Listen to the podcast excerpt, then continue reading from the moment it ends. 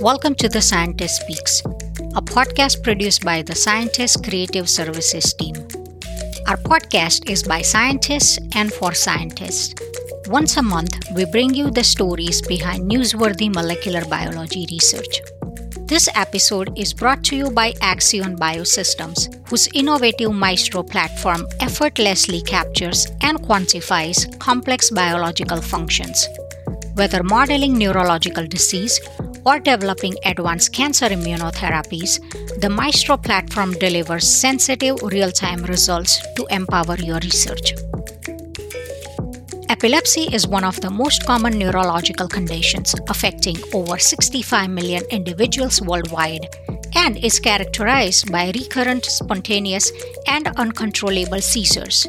Seizures commonly arise in the epileptic brain after a sudden burst in neurological activity. While many anti-epileptic drugs control seizures, one-third of patients with epilepsy fail to respond to them. Managing drug-resistant epilepsies poses a challenge to scientists and clinicians alike.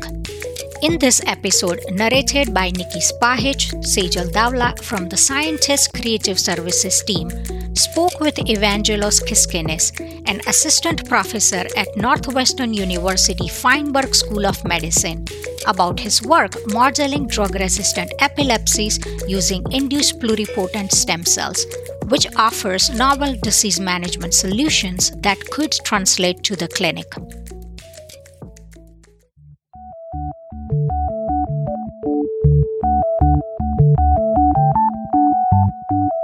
Epilepsy encompasses multiple syndromes that have neurobiological, cognitive, psychological, and social consequences for patients, and may include developmental brain defects.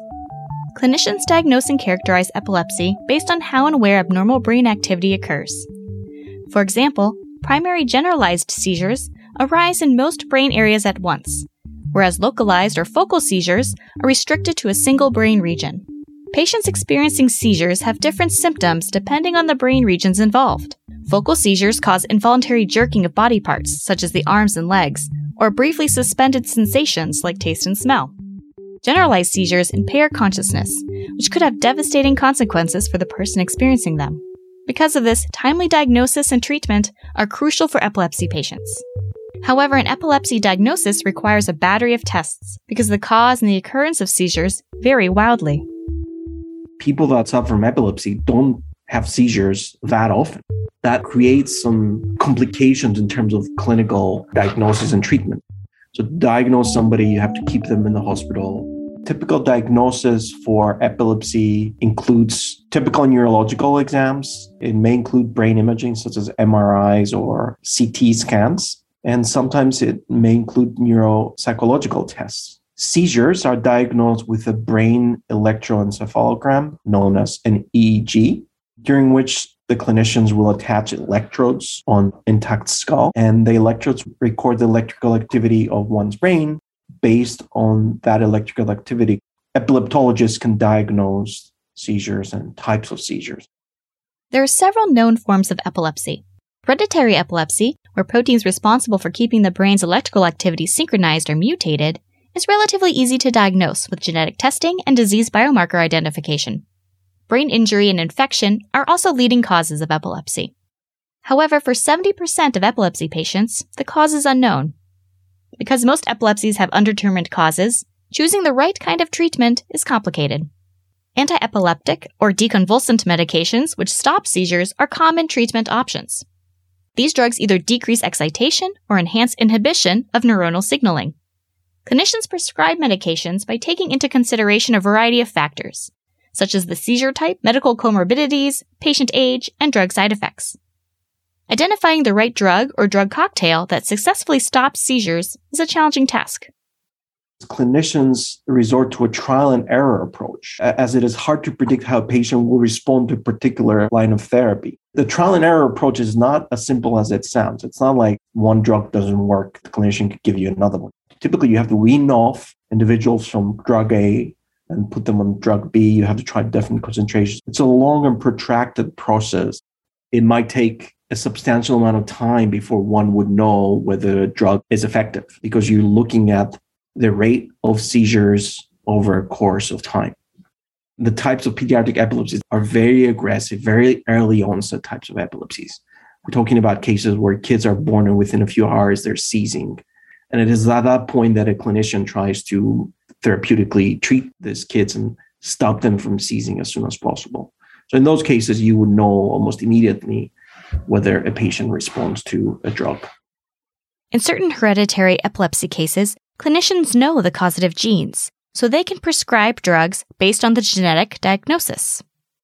For example, pediatric disorders such as KCNQ2 epilepsy and Dravet syndrome are caused by a single mutation in a potassium channel gene or a sodium channel gene, respectively. Dysfunctional potassium and sodium channels predispose brain cells to generate excessive neuronal activity, which causes seizures. Therefore, clinicians can quickly prescribe treatments that address these defects by balancing ion concentrations. Genetic screening has only been established in recent years. Can definitely facilitate drug selection. For example, KCNQ2 developmental epileptic encephalopathy, which is a disease we're focused on, these children benefit by being treated with sodium channel blockers. In contrast, you wouldn't treat a Dravet patient who has a sodium channel haploinsufficiency with a sodium channel blocker. However, we have to remember that genetic epilepsy represents a small proportion of all epilepsy cases. The ion channel associated epilepsies represent only about 50% of all known genetic cases. It still is a small proportion relative to the overall population of epilepsy. So genetic screening does help, but it only helps a small proportion of the population. Despite best efforts, 1/3 of all epilepsy patients fail to respond to currently available anti-epileptic drugs for unknown reasons. These drug-resistant patients continue to have seizures and have high mortality rates. This includes patients with certain forms of genetic epilepsies, such as benign familial neonatal convulsion disorder, a type of KCNQ2 epilepsy. In cases where the drugs cannot control seizures, the only treatment option may be invasive surgery. However, despite well-documented success stories, not all patients can have the surgery. First, identifying the affected brain location in focal epilepsy requires additional expensive tests, such as functional MRI, which detects changes in blood flow and metabolism. In addition, surgery is possible only if seizures originate in a well-defined brain region that doesn't contribute to vital functions such as speech, language, and movement. Lastly, there are considerable post-surgical risks, including cognitive and memory decline. Therefore, researchers are devising better approaches for predicting successful drug combinations and for testing new drugs to treat drug-resistant patients. To tackle the challenges associated with treating genetically and symptomatically heterogeneous epilepsy, including drug resistance, researchers set out to develop new models to understand the origins and characteristics of these disorders. Researchers currently use fly, zebrafish, and mouse models to investigate neuronal networks in the brain and identify new drug targets to fix epileptic neuronal activity. In addition, non-neuronal cell lines that overexpress mutant ion channels or other proteins causing epilepsy are well-suited for screening novel drug compounds. However, the knowledge generated from these models does not always translate to patients. Advancements in patient-derived induced pluripotent stem cells, iPSCs or iPSCs, are becoming the preferred system for epilepsy research over traditional models. iPSCs are generated directly from a patient's somatic cells, such as skin cells, and are then differentiated into neuronal cell types of interest in the laboratory. Is that induced pluripotent stem cells offer some unique advantages that they recapitulate each patient's unique genetic makeup. They reflect the physiology of human rather than animal neurons or even non-neuronal cells, often being used to perform drug screening in preclinical work. We should not underestimate the contribution of genetics and human-specific physiology. Some of the recent work that is driven by the Allen Brain Institute on the comparison of human and mammalian brains are clearly highlighting critical distinctive features of ion channels, as an example in where and when they're expressed within cells or within the brain, and as well as the combination of channels that are expressed at any given developmental time point. But some of the proof of principle studies that have been reported, including some of our work on KCNQ2 developmental epilepsy, are promising in terms of the ability of iPSC models to recapitulate clinical features of epilepsy. A million-dollar question for researchers using iPSC-derived neurons is what epilepsy looks like in a dish. After faithfully recapitulating human physiology, the goal of researchers is to develop an iPSC epilepsy model and identify patient-specific epileptic phenotypes, such as direct changes in electrical activity. The brain uses a range of excitatory and inhibitory chemicals, whose levels are tightly balanced. When an imbalance causes higher excitation in a patient, seizures occur. Neuroscientists use several tools to measure changes in neuronal activity frequency and magnitude to identify hyperexcitability in the brain, such as patch clamp electrophysiology, multi-electrode array, calcium imaging, and the optogenetic-based tool, OptoPatch. There's been a false expectation that we would see hyperexcitable neurons or seizing neurons in a culture dish. In our experience, epilepsy in a dish tends to look more like a network imbalance or an alteration in the firing features of patient neurons, such as increased bursting or altered action potential properties. The advantage of this is that we can record from literally thousands of neurons with single cell resolution in a very short period of time. Using a combination of these methods, we and others have reported distinct features of epileptic IPC-derived patient neurons relative to control ones. We found that IPC-derived neurons from patients with potassium channel mutations exhibit burst suppression behavior on a multi-electrode array platform that's highly reminiscent of what is seen in the respective EEG patterns of the same individuals. Because the cause of so many epilepsy cases is undetermined, researchers found that studying neurons alone in cell culture is insufficient. Beyond looking at neuronal firing phenotypes, researchers aim to understand epilepsy in the context of the whole brain. Many epilepsy researchers focus their work on iPSC-derived cortical neurons that resemble neurons in the human cortex, a brain region where seizures typically occur. However, the brain is composed of several molecular and functionally distinct cell types. Genetic aberrations or injury in any of these cells, or aberrant communication between them, could cause hyperexcitability in the brain.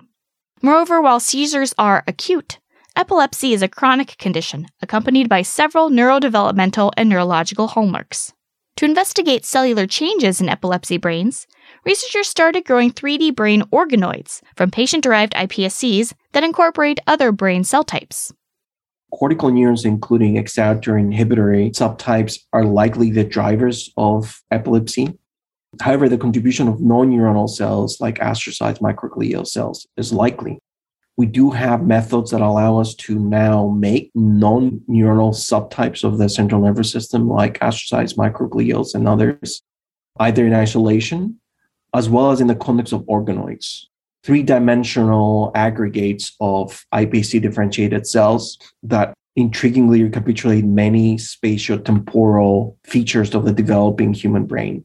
Some of the most exciting works in this area comes from Sergio Pasca and his group at Stanford, where they've managed to make regional brain organoids and fuse them to create so-called assembloids. I think these models could prove to be instrumental in the investigation of particularly the neurodevelopmental comorbidities associated with epilepsy. I think we can even model injury-induced or injury-associated epilepsy, where we can actually physically injure either two-dimensional cultures or even three-dimensional organoids. And the hope is that it will allow us to execute drug screening campaigns in the context of patient-specific individual neurons. iPSC-derived two-dimensional cell culture and three-dimensional brain organoid epilepsy models are becoming more sophisticated as technology advances, paving the way for their use in therapeutic applications. Epilepsy researchers seek to replace the trial and error strategy used by clinicians with personalized drug screens for patients. iPSC-derived brain cells allow researchers to investigate cellular, molecular, and electrophysiological properties of epilepsy that are unique to each patient. By screening for drugs in iPSC-derived neurons, researchers will be able to predict if a patient will experience drug resistance to existing anti-epileptic drugs. They will also use this technology to accelerate new drug screening efforts for drug-resistant patients. The last 10 years, the broader field of iPSC-based technology has focused on the development of proof-of-principle models of neurological, neurodevelopmental, and neurodegenerative diseases. We and others in the field have established standard quality control measurements that one needs to consider before employing large-scale drug screening approaches using iPSC-derived neurons. the highest utility right now is in helping us investigate disease mechanisms or biological responses to particular types of drugs.